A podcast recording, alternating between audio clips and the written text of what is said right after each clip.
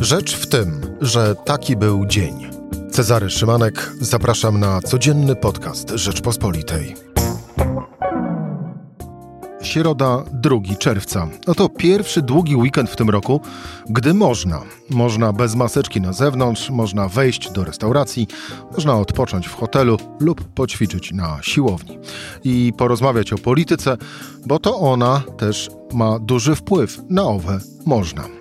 Dziś na gościnnych występach duet Polityczne Michałki. Rzecz w tym, że zapraszam Cezary Szymanek.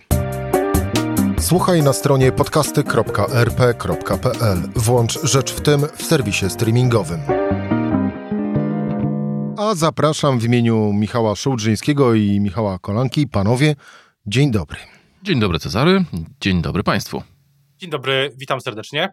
Michał i Michał. Gdy y, Joachim Brudziński, eurodeputowany, prominentny polityk PiS, pisząc o słynnej stępce, używa słów, cytuję, hołota i popaprańcy w odniesieniu do wszystkich pytających, gdzie ten prom z tej stępki, to mówi za siebie czy za większość polityków PiSu. Skracając, e, czy tak właśnie politycy PiS postrzegają opozycję? No, bez wątpienia wypowiedź e, twitterowa Joachima Brudzińskiego była wydarzeniem e, poprzedniego weekendu e, i wprowadziła nas w niezwykle gorący polityczny tydzień. Ja mam wrażenie, że Joachim Brudziński czasami na Twitterze usiłuje tak błysnąć, znaczy usiłuje pokazać, że jest obecny, bo myślę, że trzeba na tą sytuację patrzeć przez pryzmat jego sytuacji. On jest od kilku lat w Brukseli. Jego sytuacja osobista, jeżeli chodzi o majątek jest coraz lepsza. Wiemy, że europosłowie zarabiają bardzo dobrze, ale równocześnie widać, że y, ja dostrzegam w Joachimie Brudzińskim jakąś frustrację. To znaczy, to jest takie działanie mające pokazać, patrzcie się, jestem, nie zniknąłem całkowicie z polityki, bo z jednej strony jest to człowiek, który był przecież kiedyś osobą numer dwa w Prawie i Sprawiedliwości, a równocześnie jest to też człowiek, który no, raczej serio traktuje swoją pracę. Więc jeżeli chce być rzeczywiście europosłem, no to musi wiele czasu poświęcać na e, studiowanie dokumentów, regulacji, mm, pracę w, w komisjach, przygotowywanie raportów itd., tak itd. Tak I ciężko mieć o to do niego pretensje. No, jego wybór, nikt go nie zmuszał do tego, żeby startować do Parlamentu Europejskiego. No ale jak wraca, jest w weekend w domu, a to zaczepi jakiegoś dziennikarza, no albo właśnie e, uzna, że e, popaprańcy i hołota to są ci, przed którymi się wcale nie będzie tłumaczyć, no, czyli nie będzie się tłumaczyć przed nikim. Jest, e, myślę, tak, że Bruksela bywa miejscem, e, w którym łatwo rzeczywiście zniknąć i to widzieliśmy już e, wcześniej w bardzo wielu przypadkach. Ba, myślę, że widzimy to też dobrze po stronie opozycyjnej, bo na przykład Ewa Kopacz była premier wice, i jest osobą, która odgrywa swego czasu dużo bardziej mm, eksponowaną rolę niż e, Jachim Brudziński, e, który zawsze też jednak jako też szef sztabów nawet w kampaniach PiSu no nie był tym, e, nigdy nie był premierem, tak jak Ewa Kopacz, a Ewa Kopacz też bardzo rzadko się pojawia w, w, debacie publicznej w Polsce teraz. Myślę, że jest to też częściowo zamierzone, ale ja się z tobą, Michale, zgadzam, że tutaj jest taki też chyba element tej takiej próby tego, żeby błyszczeć, a Twitter do szybkiego wejścia w taką, taki obieg polityczny nadaje się, e, nadaje się znakomicie. E, pytanie oczywiście, co, co dalej, jaką przyszłość przed sobą widzi mm, europoseł Brudziński, bo jego, e, bo, bo to jest chyba jasne, że nie chce być do końca życia mm, europosłem, tak mi się przynajmniej wydaje. Nie rozmawiałem z panem europosłem e, jakiś czas, ale nie mam wrażenia, że, że chciałby być etatowym europosłem, nawet mimo wszystkich korzyści, które z tego wynikają. Zdecydowanie wypowiedź Joachima Brudzińskiego zrobiła nam, jak to się mówi, niedzielę, natomiast kolejne dni tygodnia zrobił Marian Banaś. Jego wtorkowa decyzja, by złożyć doniesienie do prokuratury na uzasadnione popełnienie przestępstwa przez Jarosława, podejrzenie popełnienia przestępstwa przez Jarosława Kaczyńskiego, e, jest dosyć śmiałym e, krokiem. To odpowiedź na wywiad Jarosława Kaczyńskiego, który mówił między innymi w sieci, w, w proście jak również w Interi, e, o tym, że osoba taka jak Banaś nie powinna sprawować e, stanowiska szefa NIK-u, że ktoś, kto jest, e, kto ma, kim zajmuje się prokuratura i służby, kto ma słabość do spraw materialnych czy do, do pieniędzy, jak to, jak, to, jak to określił, no takiego stanowiska raczej pełnić nie powinien. Zdaniem Mariana Banasia to złamanie trzech przepisów kodeksu karnego.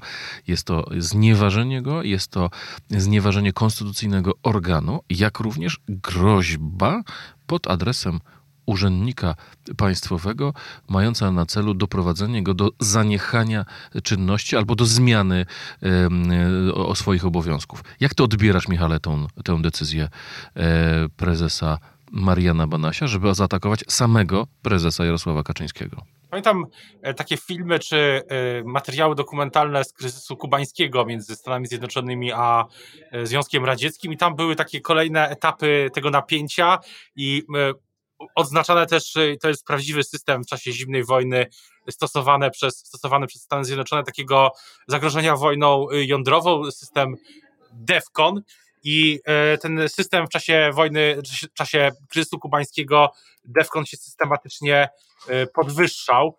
E, i system e, i tak ja mam wrażenie, że to też obserwujemy od paru tygodni, jeśli chodzi o relacje NIK-u z, z Prawem i Sprawiedliwością, bo chyba jest już jasne, że to już jest ten, ten system jest od poziomu piątego, gdy jest czas pokoju i poziom pierwszy to jest czas E, e, czas wojny. No wydaje mi się, że już jest ten poziom, e, poziom pierwszy, że jednak to, to, o czym mówiłeś, to zgłoszenie zawiadomienia do popełnienia przestępstwa przez samego prezesa PiS, no jest takim sygnałem, że tutaj już jest ta nieograniczona wymiana ciosów. A, a z drugiej strony jest tak, że e, myślę, że Marian Banaś, szczególnie to ostatnie stwierdzenie o tej słabości do rzeczy, rzeczy materialnych, no szczególnie e, mocno wziął, mógł, mógł wziąć do siebie. E, tak mi się wydaje, że to e, tych licznych wywiadów, z tego co już wiemy o nim, tego jak on się prezentuje w przestrzeni publicznej, co mówi, na co, na co naciska, na co składa akcenty, wydaje się, że to jest osoba, która jest bardzo przekonana o tym, że właśnie nie jest osobą, że, że, że dla niego sprawy materialne nie mają żadnego znaczenia, liczy się sprawa, czyli mm, kiedyś na przykład y, y, kwestie związane z systemem y, podatkowym, i, a teraz sprawa, jaką jest bycie niezależnym od prezesa Kaczyńskiego. I, i myślę, że to szczególnie mogło prezesa Banasia w jakimś sensie e, mógł, mógł, na to zwrócić uwagę. Zresztą prezes Badaś pojawił się też na Twitterze. Widać, że ta strategia, jakaś strategia jest realizowana w większej obecności w mediach, też w mediach społecznościowych. To chyba ty zwróciłeś uwagę, kogo e, to konto śledzi. Na, na Twitterze to były osoby, które, na przykład jak Michał Dworczyk, minister Dworczyk, który jest e, osobą, którą NIK złożył też zawiadomienie o popełnieniu przestępstwa w związku tym tutaj z, z tak zwanymi wyborami kopertowymi, więc dosyć, dosyć to wszystko, nie jest to zabawne na pewno, ale w jakimś sensie e, no, budzi pewnego rodzaju zaciekawienie, o tak bym to ujął delikatnie. Tak, rzeczywiście Marian Bana śledzi na Twitterze Michała Dworczyka, Jacka Sasina, Mateusza Morawieckiego. Nie śledzi Mariusza Kamińskiego, a to dlatego, że Mariusz Kamiński nie ma swojego konta na Twitterze, ale śledzi Marian Banaś na Twitterze Ministerstwo Spraw Wewnętrznych i Administracji, którym kieruje, którym kieruje właśnie wspomniany e, Mariusz Kamiński. Co ciekawe, Marian Banaś śledzi również CBA, które śledzi Mariana Banasia tak, jest to wszystko na wielu płaszczyznach e, interesujące, intrygujące, ale mówiąc, e, e, pozostawiając przez chwilę Twitter, to jednak ja mam wrażenie, że po stronie, jeśli po, że po stronie Prawa i Sprawiedliwości trochę brak jest możliwości działania, bo zwróćmy uwagę, że jedynym sposobem, żeby ten problem dla Prawa i Sprawiedliwości zniknął, to wydaje się zmiana ustawy, wręcz konstytucji to jest rzecz, którą musiałaby być dokonana z porozumieniem, w porozumieniu z opozycją, ale jestem pewny, że takiego porozumienia nie będzie. Nie było zresztą, ten kryzys się zaczynał kilka tygodni, kilka miesięcy, kilkanaście już miesięcy temu. No poza tym, no oczywiście... No, ale właśnie prezes, prezes PiS właśnie w jednym z wywiadów mówił o, o potencjalnym scenariuszu. Mówił o tym, że należałoby wprowadzić ustawę mówiącą o tym, że jeżeli mm, prezes Najwyższej Izby Kontroli znajduje się w stanie postawienia zarzutów mu przez prokuraturę, to wówczas zawieszona jest jego funkcja. Okres zawieszenia dodaje się e, do jego kadencji. E, no ale rozumiem, że to jest sposób na to, żeby ominąć konstytucyjny zapis o niezależności e, prezesa NIK.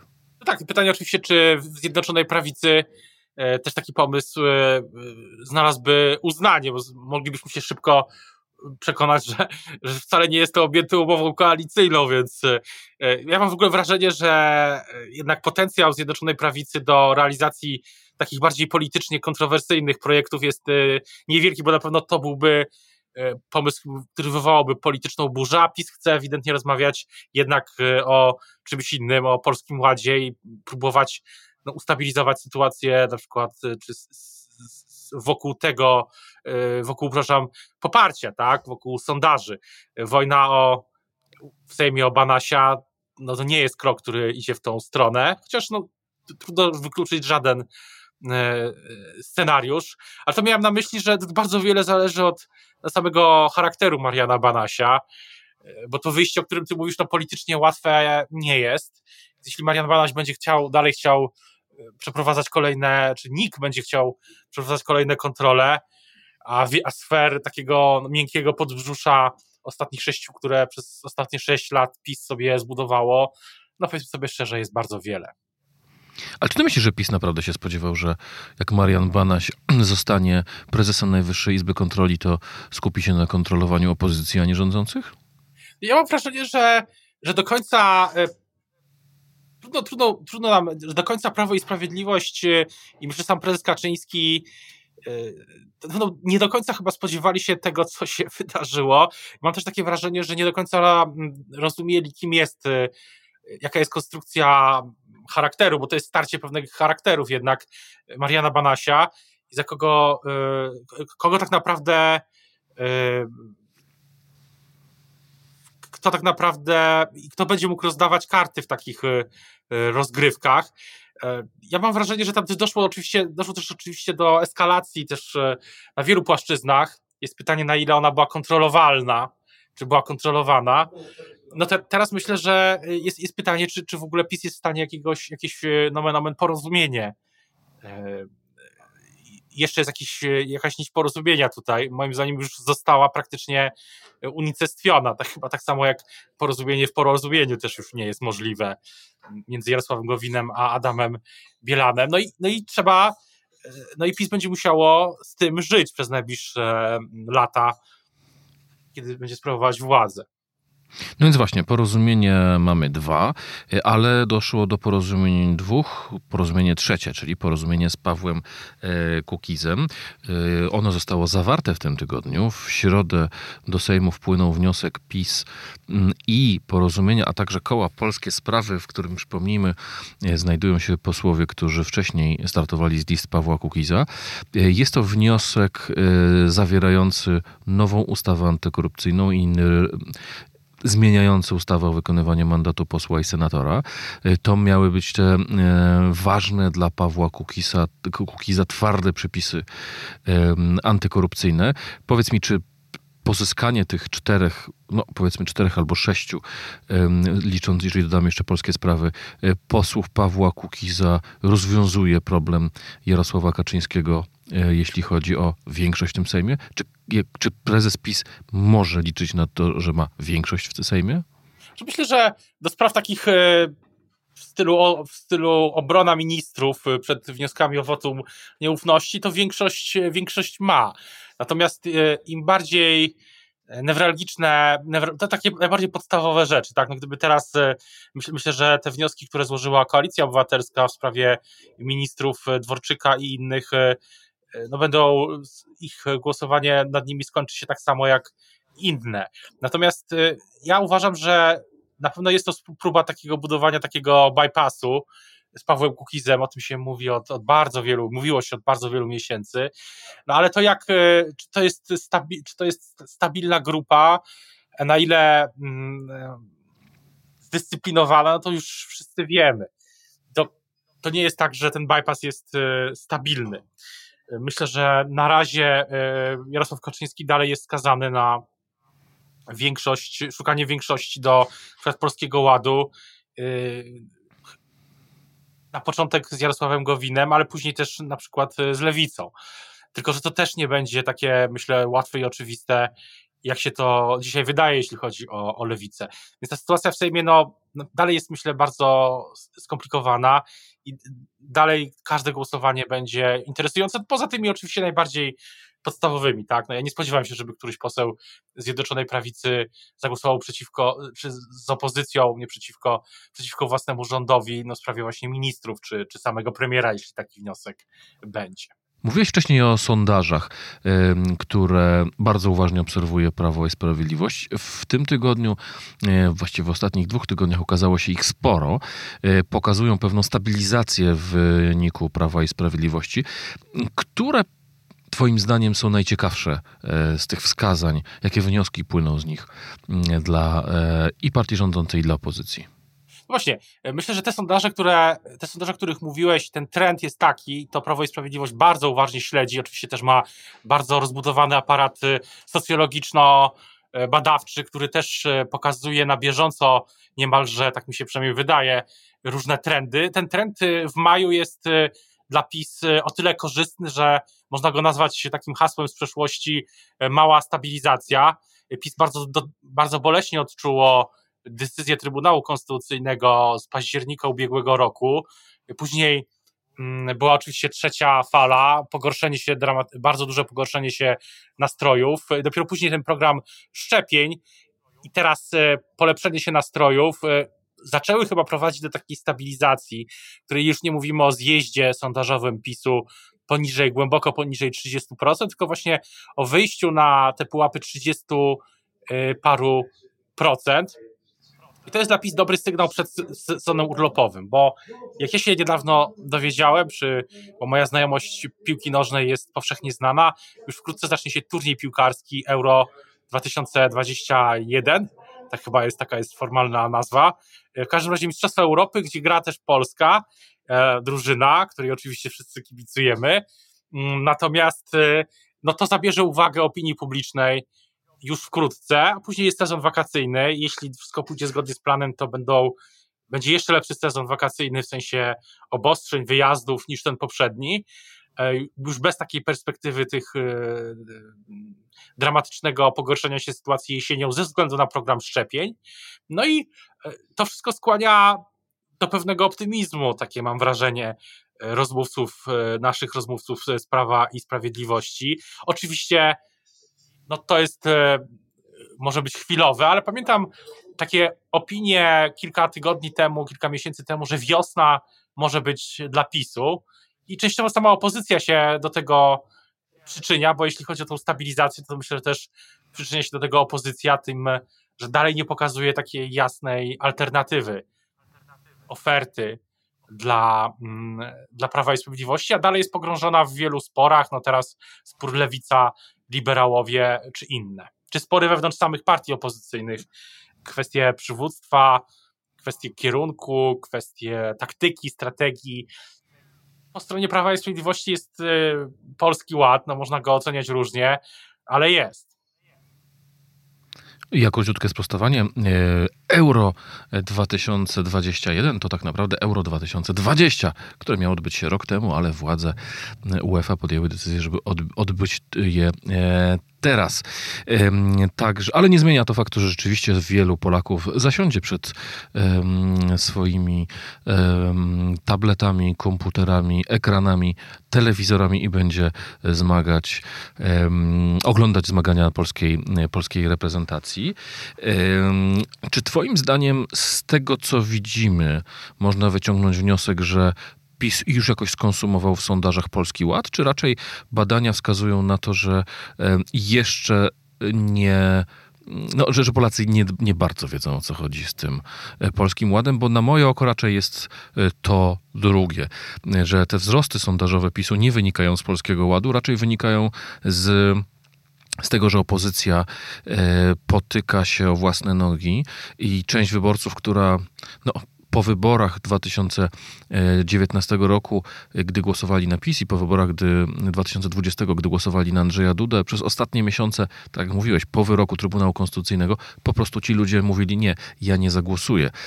A nie to, że przenieśli swoją sympatię na na przykład na Platformę Obywatelską.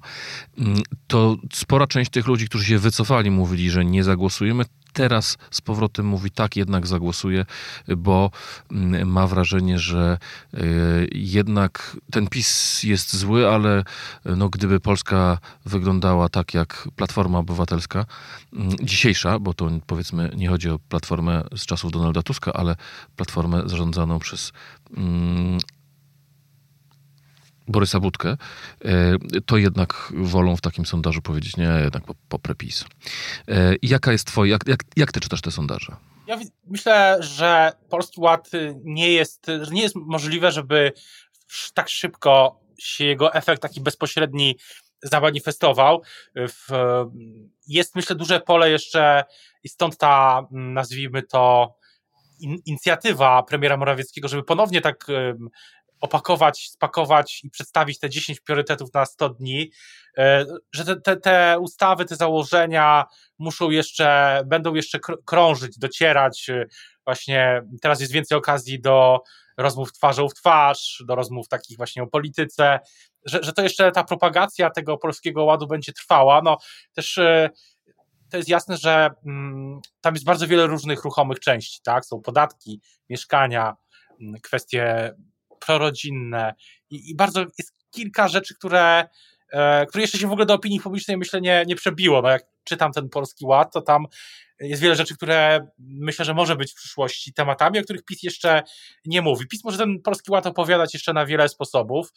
E, no i to jest e, jednocześnie zadanie, ale też takie wyzwanie. Ja sądzę, że dopiero za kilka ładnych tygodni będziemy widzieć jakieś efekty, jeśli będą tego polskiego ładu, ale ja to powtarzam cały czas i też pisałem o tym, że, że jeśli dobrze rozumiem strategię PiSu, no to ona jest obliczona na najbliższe kilkanaście miesięcy, a nie na kilka e, tygodni. Myślę, że e, no, to jest jasne też, że PiS jest partią władzy z, z własnymi problemami. Wspomniany wcześniej Marian Banaś, ale to wspomniany wcześniej też Joachim Brudziński, jego wypowiedzi, czy inne wypowiedzi e, polityków PiS to wszystko jest oczywiście typowe dla partii władzy, e, która rządzi już szósty rok.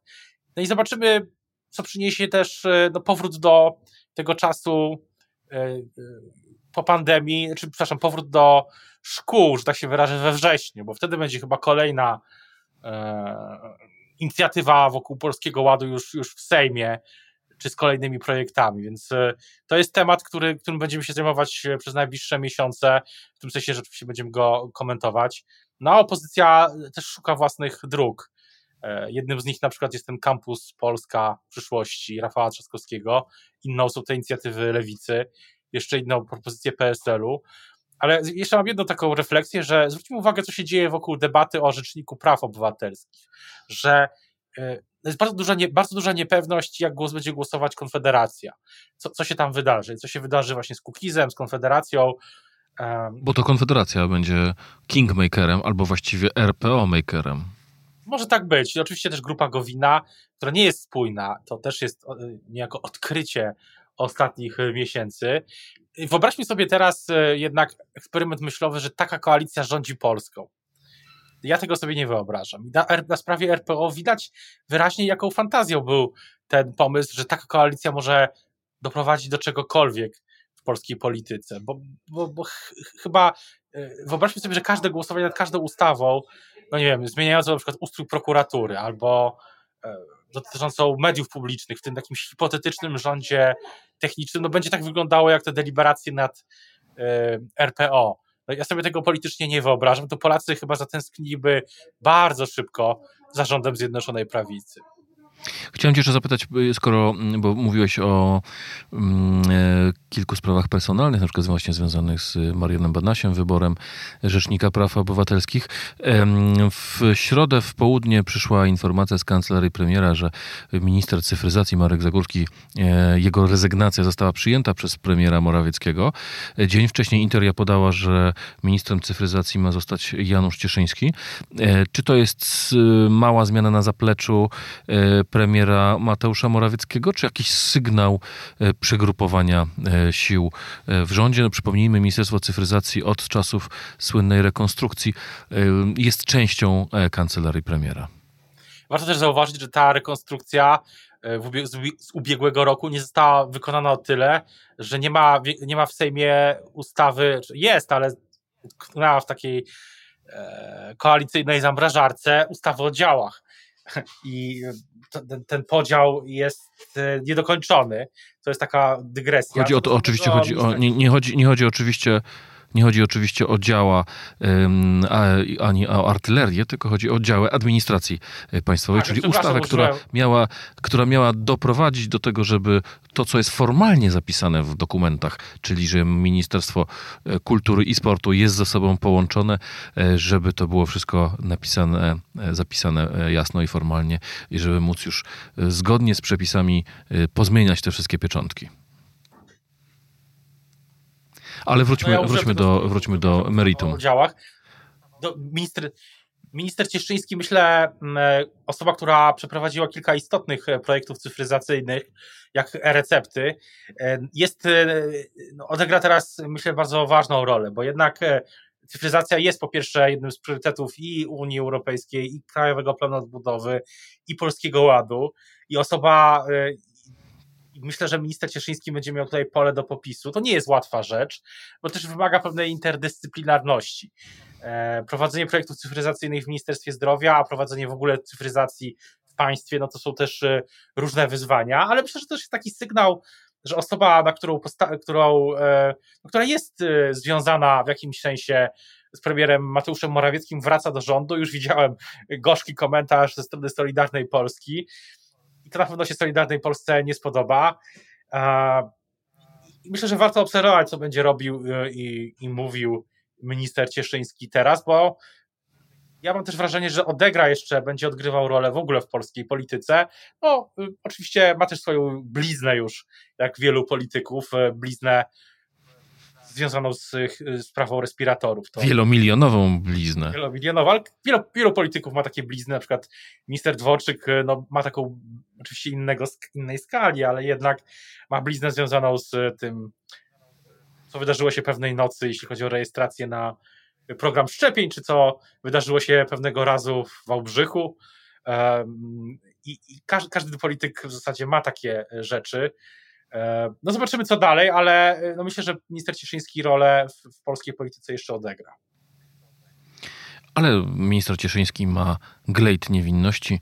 E, przypomnijmy, kilkanaście tygodni temu prezes Kaczyński poinformował, że sprawa respirat zakupu respiratorów jest czysta i nie można stawiać tutaj zarzutów ani ministrowi byłemu.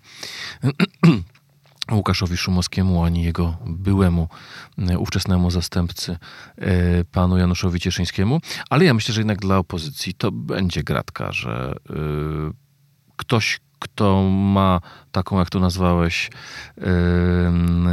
skazę, e, ale no, przypomnijmy, sprawa nie jest załatwiona. Polskie państwo usiłuje od wspomnianego handlarza bronią e, odzyskać e, miliony za niedostarczone mm, respiratory. Myślę, myślę, że opozycja na pewno będzie to wykorzystywać, żeby krytykować i atakować Janusza Cieszyńskiego.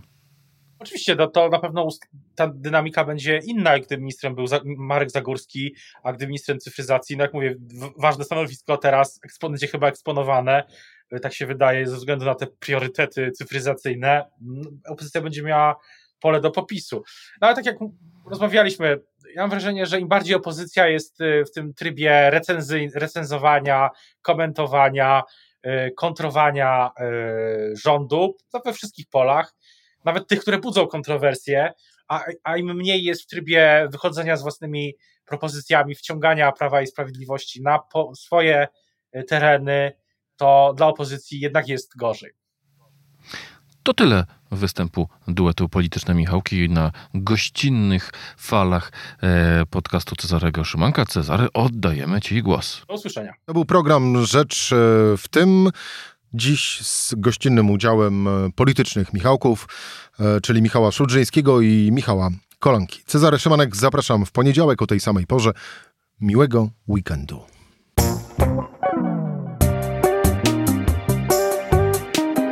Rzecz w tym to codzienny program Rzeczpospolitej. Od poniedziałku do czwartku o godzinie 17. Słuchaj na stronie podcasty.rp.pl. Włącz Rzecz w tym w serwisie streamingowym.